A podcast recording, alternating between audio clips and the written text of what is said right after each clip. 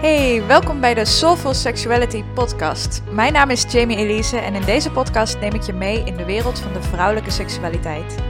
Ik heb zelf 10 jaar last gehad van vaginisme of pijn tijdens het vrijen, maar bevind me nu met regelmaat in de zevende sekshemel. En in deze podcast ontdek je hoe jij hetzelfde kunt bereiken. Want seksueel genot is je geboorterecht en dat hoeft niet gefaked of genegeerd te worden. Hey, superleuk dat je weer luistert naar een nieuwe aflevering van de Soulful Sexuality podcast. En ik zit me hier toch een partij gelukkig te zijn met mijn nieuwe microfoon. Ik heb, uh, ik heb in de kerstvakantie heb ik een nieuwe microfoon gekocht. Ik heb, uh, nou wat is het, anderhalf jaar nu inmiddels, alle podcastafleveringen gewoon opgenomen met zo'n heel klein microfoontje. En nou, op zich werkte dat prima, maar uh, met name de allerlaatste podcastaflevering hoorde ik dat de geluidskwaliteit toch wel echt flink achteruit begon te gaan. En toen dacht ik, ja, dan kan ik weer zo'n klein microfoontje kopen. Of ik kan gewoon een keer zo'n hele grote, professioneel aanvoelende microfoon kopen. En nou, dat heb ik gedaan. En ik moet zeggen dat het ook meteen voor een extra boost inspiratie zorgt. Ik, uh, ik denk dat het een beetje vergelijkbaar is met als je nieuwe sportkleding koopt, waar je je heel erg uh, fijn en, en lekker in voelt uh, en, en wat je heel erg mooi vindt. dat geeft meteen een soort extra boost om ook echt te gaan sporten. En nou ja, zo werkt het ook met deze microfoon. Ik vond podcasts opnemen altijd al heel erg leuk, maar het is net alsof deze nieuwe, hele grote, professioneel aanvoelende microfoon, die net zo groot is als mijn hoofd, een soort extra boost aan inspiratie geeft. Ik heb geloof ik al genoeg onderwerpen in mijn hoofd zitten voor voor, de rest van het jaar.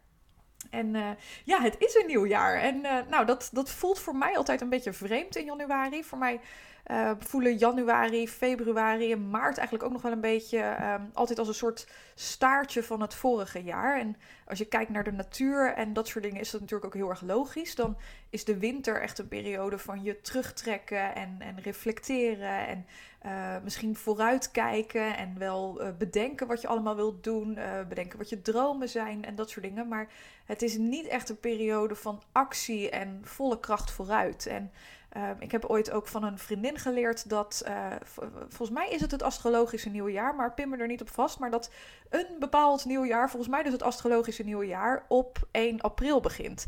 En dat voelt voor mij zoveel logischer. Voor mij is januari, februari en dan, nou ja, maart is een beetje de overgangsperiode, maar helemaal januari, februari, als het zo vroeg donker wordt en, en vaak regent, is echt een periode van onder mijn dekentje op de bank zitten. En uh, ik heb dan ook minder energie. Ik ben sneller moe. En het uh, is gewoon een periode van reflecteren, terugkijken, vooruitkijken. Wat wil ik? Hoe wil ik dat bereiken? Wat wil ik niet meer? Uh, hoe ga ik dat voorkomen? zo goed en kwaad als dat gaat natuurlijk. maar dus meer een periode van terugtrekken en reflecteren. En het voelt voor mij niet per se als het grote, frisse, nieuwe begin. wat vaak wel het idee is dat we hebben van een nieuw jaar. Dat, dat komt voor mij echt altijd in april. En nou ja, dat voelt voor mij ook heel erg logisch met de lente die dan begint en zo. Dus uh, nou ja, nu nog niet volle kracht vooruit. Maar dat gezegd hebbende heb ik wel een nieuw woord voor dit jaar uitgekozen. Uh, ik kies altijd een woord aan het begin van het jaar en ook op mijn verjaardag voor mijn nieuwe levensjaar. Uh, heel dramatisch gezegd, maar dat is het wel natuurlijk. en ik ben ook in augustus jarig, dus eigenlijk bijna halverwege het jaar kies ik dan nog een woord. Dus twee keer per jaar. En mijn woord voor 2023 is connectie. En uh, ja, ik, uh, ik, ik merkte dat, uh, dat ik um, de oppervlakkigere connecties in mijn leven een beetje mis of zo. En nou bedoel ik niet per se oppervlakkige seks. Ik snap dat dat meteen is waar je aan denkt bij mij en deze podcast. En er is absoluut niks mis mee natuurlijk. Maar dat is niet wat ik bedoel. Um, ik bedoel meer dat ik heel erg blij ben met de vrienden in mijn leven. Ik heb echt hele mooie, fijne vriendschappen. En uh, nou ja, daar, daar ben ik echt zielsgelukkig mee. Maar um, wat ik niet heb, zijn uh, collega's of mensen die ik ken van een sportclub of wat dan ook. En nou ja, ik woon alleen. Ik heb geen partner, ik heb geen kinderen. En mijn bedrijf doe ik natuurlijk ook alleen. Ik coach vanuit huis. En dat betekent dat als ik s'avonds mijn laptop dichtklap, dat ik nog steeds in mijn eentje in de woonkamer zit. En dat is op zich niet erg. ik zou mijn bedrijf ook echt voor geen goud willen missen of veranderen of wat dan ook. Maar uh, dit is wel het enige nadeel, vind ik. Wat er, nou er zitten wel meer kleine nadelen aan, uh, zoals aan alles eigenlijk. Niets is perfect. Uh, maar dit is voor mij nu wel het grootste nadeel wat eraan zit. Dat ik het echt alleen doe en daarnaast ook alleen woon. En dus die wat oppervlakkige connecties van collega's dus wel echt mis in mijn leven. En daarnaast ook niet naar een sportclub ga of zo. Ja, ik ga één keer in de week naar yoga, maar uh, het is nou niet alsof je daar uh, lekker gaat kletsen en zo. Daar kom ik meestal slapend binnen en ik ga nog veel meer slapend de deur uit, zeg maar. Um, uh, dus vandaar connectie. En dan echt ook wat meer die oppervlakkige connecties uh, in, uit sportclubs of, of nou ja, sportclubs. Ik ga, niet, uh, ik ga niet tennissen of zo, dat vind ik allemaal niks. Maar uh, ik wil wel heel graag gaan dansen. Dat wil ik al jaren, maar om de een of andere reden was dat weer op, de, op de achterbank terechtgekomen. En kwam het er niet van, zoals zo vaak met dingen die je wilt. Dus ik ga dansen en ik ben ook aan het kijken naar schilderlessen hier in de buurt. Om gewoon wat meer dingen te doen waar ik zin in heb. en daarmee ook wat meer oppervlakkige connecties in mijn leven kan creëren. En um, nou ja, ook wat betreft het daten. Ik, uh, het, het daten is voor mij um, zoveel leuker geworden toen ik het in de eerste plaats ging zien als manier om mezelf eigenlijk wat beter te leren kennen. Van hé, hey, wat wil ik nou, wat wil ik niet, waar liggen mijn grenzen, wat voor persoon past bij mij, wat voor persoon past niet bij mij. En dat soort dingen. Maar ook uh, toen ik het gewoon ging zien als manier om te connecten met andere mensen. We zijn echt allemaal zo rete interessant en we hebben allemaal een verhaal te vertellen. En het is zo leuk om dat alleen al te horen, uh, zonder dat iemand ook meteen de liefde van je leven moet zijn, of uh, dat je in een relatie terechtkomt, of, of wat dan ook. En um, ja, dat is ook echt iets wat ik meeneem naar 2023. In 2022 heb ik een vrij turbulent dateleven gehad, uh, met hele hoge ups en hele diepe downs, zeg maar. Het is, ik heb leuke dates gehad, ik heb hele stomme dates gehad. ik heb een hele mooie connectie gehad, ook die, nou ja, die ongeveer vijf maanden duurde en die eigenlijk meer vanwege praktische redenen geëindigd is. Ik heb connecties gehad waarvan ik dacht: hoe de fuck ben ik hier nou weer in terechtgekomen? En um, nou ja, het mag voor mij in 2023 iets minder rollercoaster worden uh, en iets rustiger en iets stabieler, maar wel nog leuker of zo. Dus um, ja, wat minder daten om ook te kijken van hey, is er een connectie en is er een spark en passen we bij elkaar? Maar in de allereerste plaats ook gewoon hey, wie ben jij en wat voor verhaal heb jij en, en wat voor persoon ben jij? En uh, ik denk dat dat heel erg helpend is uh, om, om op die manier naar het daten te kijken. En op die manier ook naar andere mensen te kijken. Ook als je misschien in een relatie zit, maar uh, op een verjaardag bent of op een, op een plek bent waar je niet zoveel mensen kent. Om nieuwsgierig te zijn. In plaats van oh shit, wat zal de ander van mij vinden? Of oh shit, wat als we geen klik hebben? Of wat dan ook. Puur, hey, wie ben jij? Wat is jouw verhaal? En uh, wat heb jij te vertellen? En uh, ja, ik, uh, ik heb heel veel zin om dat op die manier, dus op die manier de oppervlakkige connecties ook mee te nemen naar mijn dateleven. En nogmaals, dus niet per se die oppervlakkige seks. Al zeg ik niet dat ik daar altijd nee tegen zeg. Het komt zoals het komt, zeg ik altijd maar. Um, goed, dat was een kleine uh, live update uh, zo aan het begin van deze podcast en aan het begin van het nieuwe jaar. En uh, nu gaan we het lekker over, over het onderwerp van deze aflevering hebben. en dat is iets wat ik van heel veel vrouwen hoor met wie ik werk en wat ik zelf natuurlijk ook wel heb gehad. en dat is dat je je heel erg onervaren of maagd kan voelen vanwege je vaginisme. En dat het met name wanneer je eind 20 of in de 30 of in de 40 of in de 50, maakt niet uit, uh, dat dat met name op latere leeftijd uh, voor onzekerheid kan zorgen. Omdat je zoiets hebt van ja. Weet je, wat, wat, moet, wat moet een ander wel niet van me denken? ik, ik ben eind 20 of in de 30 of in de 40 en ik heb amper seksuele ervaringen. omdat je het misschien altijd uit de weg bent gegaan of omdat seks voor jou nooit echt fijn is geweest. Uh, misschien heb je wel een hele lieve, leuke partner, uh, maar weet je dat, die, uh, dat jouw partner voor jou wel hele fijne seks heeft gehad met penetratie, met, met zijn ex. En misschien word je daar onzeker van.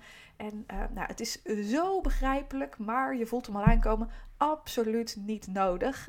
en daar gaan we het in deze podcastaflevering over hebben. En ja, ik, ik ben zelf sinds drie jaar heb ik uh, fijne seks. Dat uh, sinds mijn 27ste. En um, dat is ook de leeftijd waarop ik mijn vaginisme heb overwonnen. Dus de leeftijd waarop fijne penetratie voor mij mogelijk werd. Uh, maar die twee die hoeven natuurlijk niet hand in hand te gaan. Hè? Dat is het allereerste wat ik je mee wil geven. Kijk, dat ik nou uh, uh, voor mijn vaginisme herstel de seks gewoon uitzat terwijl het pijn deed. Of het helemaal uit de weg ging. dat betekent natuurlijk niet dat jij ook zo gek moet doen. Hè?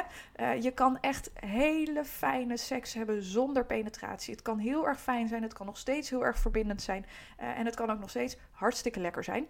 Um, Dus dat allereerst weet dat je niet uh, tot je vaginisme herstel hoeft te wachten met het hebben van fijne seks. En um, nou ja, het, het weer hebben van seks of het überhaupt gaan hebben van seks zonder penetratie uh, dat kan ook al een grote stap zijn uh, als je het al heel lang uit de weg bent gegaan. Um, maar ik wil je aanmoedigen eigenlijk om te kijken of je uh, met die stap zou kunnen beginnen. En dus even de focus van penetratie af te halen als je nu uh, geen, uh, helemaal geen seks hebt. En dat, dat is ook hoe ik het doe met uh, de vrouwen met wie ik werk in mijn coachprogramma. Van hey, laten we eerst eens kijken hoe we stap voor stap seks en intimiteit weer onderdeel van je leven kunnen maken. Want fijne penetratie staat niet gelijk aan fijne seks. Fijne seks is wat je uiteindelijk bij fijne penetratie kan brengen. Maar die twee zijn dus niet één en hetzelfde. En dat is het allereerste wat ik je mee wil geven um, in deze podcastaflevering.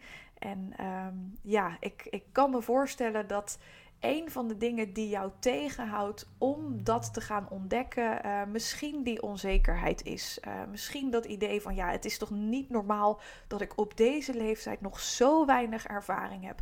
Of het is toch niet normaal dat ik op deze leeftijd nog maagd ben. Uh, wat moet die ander wel niet van me denken? En um, wat als allereerste heel erg belangrijk is om je te realiseren, is dat uh, seks iets is dat we allemaal moeten leren. Het is niet iets dat je van nature kan. Uh, net zoals dat je ooit hebt moeten leren lopen, je hebt ooit moeten leren fietsen, je hebt ooit moeten leren eten. Uh, zo is seks ook een skill die je moet leren. Het is niet iets waar je goed in moet worden, tussen aanhalingstekens. Het is iets wat je onder de knie mag krijgen. Um, als je iemand over straat ziet lopen, dan zeg je ook niet zo, die persoon kan goed lopen. Uh, nee, dat valt je helemaal niet op. Of zo, die persoon die kan goed fietsen. Nee, dat, dat, dat doe je gewoon en dat valt je helemaal niet op. En zo is het ook met seks. Je hoeft er dus niet per se goed in te worden, uh, maar het is wel iets wat je je eigen mag maken. Iets wat je mag ontwikkelen, iets wat je onder de knie mag krijgen. En um, um, wat... Uh, dan komen we eigenlijk ook meteen bij die hele hardnekkige mythe van goede seks. En bij dat idee van, oh shit, als ik het maar goed doe. En als de ander het maar naar zijn zin heeft. Uh, iets waar heel veel uh, vrouwen met wie ik werk uh, mee in hun hoofd zitten tijdens de seks. En nou, ga dan maar eens lekker zitten liggen genieten, zeg maar. Dat is zo goed als onmogelijk. Als dat gedachten zijn die door je hoofd gaan. En um, onze seksualiteit, de dingen die we wel en niet fijn vinden, die dat, dat is zo uniek aan onszelf. Jouw seksualiteit is net zo uniek als dat jij zelf bent. En dat maakt dus dat met een nieuwe partner we allemaal onervaren zijn. Of jij nou al 30 partners gehad hebt of nul, maakt niet uit. Je bent altijd onervaren met deze persoon omdat je zijn of haar volledige seksualiteit nog moet leren kennen. Uh, je moet nog ontdekken van elkaar wat je wel en niet fijn vindt. En uh, die ontdekkingsreis die kan ook heel erg leuk zijn als jij die angst dat je het verkeerd doet los kan laten. Ga er maar vanuit dat je het verkeerd doet, tussen aanhalingstekens, want je weet niet wat die ander fijn vindt. Dat mag je samen gaan ontdekken. En um, uh, het is dus heel erg belangrijk om je te realiseren dat je op zo'n moment, de eerste keer met een nieuwe persoon, dat je allebei onervaren bent. En um, als je dat als uh, leuke ontdekkingsreis gaat zien, of die ontdekkingsreis nou weken, maanden, jaren of één nacht duurt. Um, als je dat als iets leuks gaat zien van hé, hey, wat vind jij nou fijn? Wat vind ik fijn? Wat werkt bij jou? Wat werkt niet bij jou? En uh, de grote dingen mag je natuurlijk ook absoluut vooraf communiceren. Um, als jij zoiets hebt van ja, het werkt bij mij echt niet uh, uh, om gebeft te worden. Of het werkt bij mij echt niet als je met je vingers bij mijn vagina mond in de buurt komt. Of, of wat dan ook. Als jij weet van jezelf dat er dingen zijn waarvan jij meteen op slot gaat. dan is het heel erg belangrijk om die vooraf te communiceren. Want ook dat is iets wat heel erg uniek is aan jou. Uh, en iets wat de ander niet kan ruiken. En uh, je kan er natuurlijk ook voor kiezen om het niet te zeggen en te hopen dat de ander het niet doet. Maar ik denk dat je wel kan raden waar dat heen gaat. En dat is geen fijne seks. Geloof me, ik heb het geprobeerd. Um, uh, vooraf communiceren dus. Maar de kleine dingetjes, dat is heel erg ontdekken in het moment. En dat is ook wat seks heel erg leuk kan maken. En um, dat is ook een van de aller, aller, allerbelangrijkste tips die ik voor je heb. Uh, probeer seks alsjeblieft wat minder zwaar te maken. uh, het, we maken het vaak iets heel erg groots, heel erg zwaars, heel erg beladen. En dan willen we het ook nog eens goed doen. En uh, we willen ook nog eens de beste bedpartner zijn die die persoon ooit heeft gehad. En we willen al onze pijptechnieken in de strijd gooien. En weet ik het wat allemaal. Nou, je hoeft niet te pijpen als een pornoster. wat seks en, en, en of het nou orale seks is of handwerk of wat dan ook. Wat dat lekker en fijn maakt voor de ander, is vaak als je merkt dat de ander het naar zijn zin heeft. Plezier hebben is wat jou goed maakt in seks. Goed tussen aanhalingstekens. En dat mag je voor jezelf ook even afvragen. Wat vind jij nou fijner als jij merkt dat je partner het naar zijn zin heeft en uh, um, dat hij dat aanwezig is bij jou en, en in het moment en in zijn lichaam. Uh, en dat je hem misschien wat aanwijzingen moet geven en, en dat hij het niet per se als vanzelf uit het niets perfect doet. Of dat je een partner hebt die een soort van mechanisch al jouw perfecte plekjes weet te vinden, um, maar verder uh, heel erg in zijn hoofd zit, omdat hij denkt, oh shit, doe ik het nou wel goed, en ik zei en eigenlijk zo die laserfocus op jou heeft. Persoonlijk zou ik, daar, uh, zou ik me daar heel ongemakkelijk van voelen. Zou ik daar een tikje geïntimideerd door worden. Van nou, focus ook maar gewoon lekker op jezelf. En uh, ik, ik, ik heb het veel meer naar mijn zin als ik merk dat jij het ook naar je zin hebt. En um, dat is uiteindelijk dus wat je, wat je goed in seks maakt. Dat is het naar je zin hebben. En um, als dat iets is wat nu niet lukt, dan um, is dat ook een hele belangrijke vraag om jezelf uh, uh, af te vragen. Van hé, hey, wat voorkomt nu dat ik het leuk kan hebben tijdens de seks? Is dat dat ik uh, laserfocus op penetratie heb? Um, is dat dat ik uh, uh, heel erg bang ben om het verkeerd te doen. En dat ik, dat ik heel erg bang ben om het niet goed te doen. Wat maakt nu dat, jou, dat jij geen lol kan hebben tijdens de seks? Is dat misschien schaamte op je eigen seksualiteit? Vind je het, ben je bang dat je een raar geluid maakt? Of vind je het gek om je tijdens de seks helemaal te laten gaan? identificeer wat jouw plezier in de weg staat en ga daarmee aan de slag. En realiseer je dat het heel erg normaal is om je onervaren te voelen bij een nieuwe partner. Uh, en dat het eigenlijk ook heel erg normaal is dat je dat linkt aan je vaginisme. Want ik had, uh, ik had een tijdje geleden had ik een gesprek met een, uh, een vriendin van mij. We zijn allebei, we zijn allebei 30. En nou ja, ik heb dus fijne seks sinds mijn 27ste, dus de afgelopen drie jaar. En ik linkte dat heel erg aan mijn vaginisme. Van ja, dat komt omdat ik daarvoor vaginisme had. En daardoor deed het pijn. Of, of ging ik het helemaal uit de weg. Of wat dan ook. Maar zij zei dus precies hetzelfde. En zij heeft geen vaginisme gehad. Zij zei ja ik heb ook pas sinds een jaar of twee jaar, drie jaar, I don't know, niet heel erg lang, uh, dat, dat de seks echt fijn is. En uh, dat komt omdat bij fijne seks, uh, het kunnen hebben van fijne seks, komt zoveel meer kijken dan je eigen plekjes kennen. het komt erbij kijken dat je je grenzen aangeeft, dat je aangeeft wat je wel en niet lekker vindt, dat je eventuele schaamte op je seksualiteit loslaat. en het heeft dus niet per se met je vaginisme te maken. En um, ik wil je ook echt vragen om te zien dat het uh, heel erg normaal is dat het ontdekken van je seksualiteit een uh, ontdekkingsreis is. En het dus niet per se op die manier te linken aan je vaginisme. Van, oh ja, ik ben heel erg onervaren vanwege mijn vaginisme. Nee, we hebben echt bijna allemaal zo'n periode meegemaakt... waarin we moesten ontdekken wat we wel en niet fijn vonden. En uh, waarin we misschien moesten leren om onze grenzen aan te geven. Moesten leren communiceren. Moesten leren om schaamte los te laten op onze seksualiteit. Uh, en dat geldt dus ook voor vrouwen zonder vaginisme. Voor mensen die nooit vaginisme gehad hebben. dus je mag ook echt proberen om het te zien als iets heel erg normaals, maar ook iets wat, uh, wat niet nodig is bij een nieuwe partner. We zijn allemaal onervaren bij een nieuwe partner. Goed, laatste stukje van, uh, van deze podcastaflevering. Uh, daarin wilde ik het je, met je hebben over het hele concept maagdelijkheid. Want dat is iets wat ik ook van heel veel vrouwen hoor, dat ze zich uh, eigenlijk een beetje schamen vanwege het feit dat ze nog maagd zijn, tussen aanhalingstekens, op latere leeftijd, omdat ze nooit penetratieseks gehad hebben. Uh, en daar ligt ook meteen het hele grote probleem bij dat hele concept maagdelijkheid.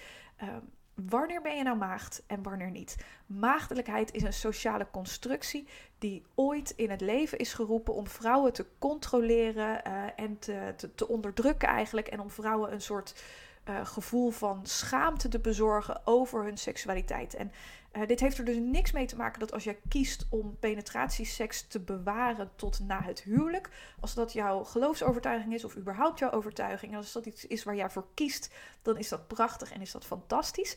Maar het hele concept maagdelijkheid uh, is ooit in het leven geroepen om, om vrouwen een slecht gevoel te geven over hun seksualiteit en um, zich te schamen voor hun seksualiteit en um, uh, vrouwen daarin ook te controleren. Want als je eens goed gaat kijken naar dat hele idee maagdelijkheid. Maar ja, ik voel me nog maagd, want ik heb nooit penetratieseks gehad vanwege mijn vaginisme. Hoe moet iemand zich dan voelen die uh, um, nooit in een heteronormatieve relatie zit?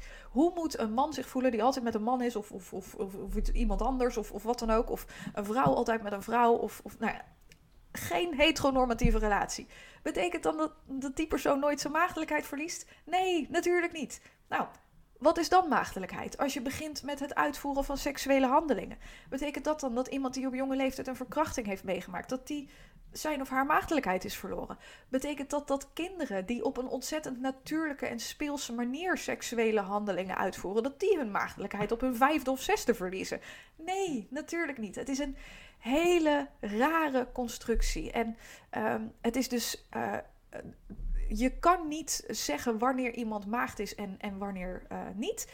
En daarnaast is het ook heel erg lastig om uh, te bepalen wanneer, wanneer je nou je maagdelijkheid verliest. Ook puur vanuit biologisch oogpunt. Ehm, de kans is groot dat jij ooit geleerd hebt dat tijdens penetratieseks je maagdenvlies scheurt.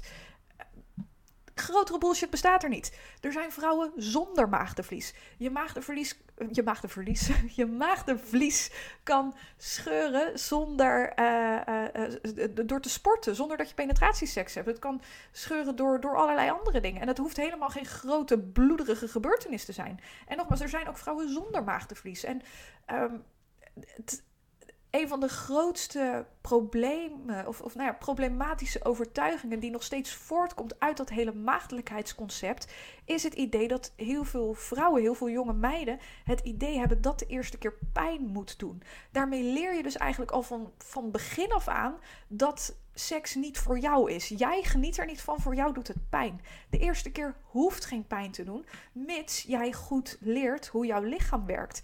Uh, en mits jij daardoor ook gewoon goed kan ontspannen.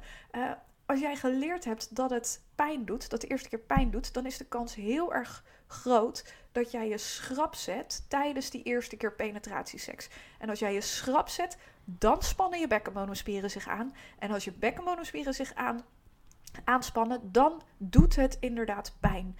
En uh, dit is iets, uh, misschien hoor je het uh, door hoe ik praat, maar dit is iets waar ik me zo kwaad om kan maken. Omdat dit belachelijke idee, wat nog uit dat prehistorische concept maagdelijkheid, wat, wat nog daaruit afkomstig is, kan er zelfs voor zorgen dat je vaginisme ontwikkelt. Vaginisme is in de kern de visueuze cirkel waarin je pijn verwacht tijdens penetratie, waardoor je je aan gaat spannen, waardoor het ook pijn doet, waardoor je de volgende keer weer pijn gaat verwachten, waardoor je je weer aanspant. En nou ja, dat is de visueuze vaginisme cirkel, waar ik uh, veel dieper op inga in uh, de gratis online masterclass die ik één keer in de maand geef. Uh, aankomende donderdag ook weer, maar ik geef hem één keer in de maand en je kan je via de link in de show notes kan je je daarvoor opgeven. En nou ja, in deze masterclass vertel ik precies wat vaginisme is en ook wat de drie stappen zijn om dit te overwinnen. en ga ik dus nog veel dieper in op die visueuze vaginisme cirkel die ik net beschreef. Maar um, ja, het, het maakt me zo ontzettend boos dat, uh, dat, dat we nog steeds op jonge leeftijd leren van oeh ja, die eerste keer dat doet pijn hoor. En dat we dat eigenlijk normaliseren. Uh, uh, terwijl dat helemaal niet zo hoeft te zijn, mits we gewoon eens zouden leren hoe een vagina werkt. Mits we gewoon eens zouden leren dat seks ook heel erg fijn en verbindend kan zijn. En uh, dat, het, uh, dat we er dus niet zo bang gemaakt voor uh, zouden worden. Want ik ben er echt heilig van overtuigd dat dat kan bijdragen aan de ontwikkeling van vaginisme. En ja, niets maakt me bozer dan dat. Dat er, dat er zoveel vrouwen zijn die denken dat er iets mis met ze is. Of, of dat ze de enige zijn die er last van hebben. Of dat er, dat er lichamelijk een foutje bij ze, bij ze is, is gemaakt. Of, of wat dan ook. En nou ja, niets is minder waar. En zoiets stoms als dit uh, kan er dus al voor zorgen dat je, dat je vaginisme ontwikkelt. Goed, dat was de podcastaflevering. Eh, ik ga ook altijd helemaal raar praten aan het eind van zo'n aflevering. Helemaal als ik uh, lekker on fire ben geweest, zeg maar. Maar dat was de, de podcastaflevering van, van deze week.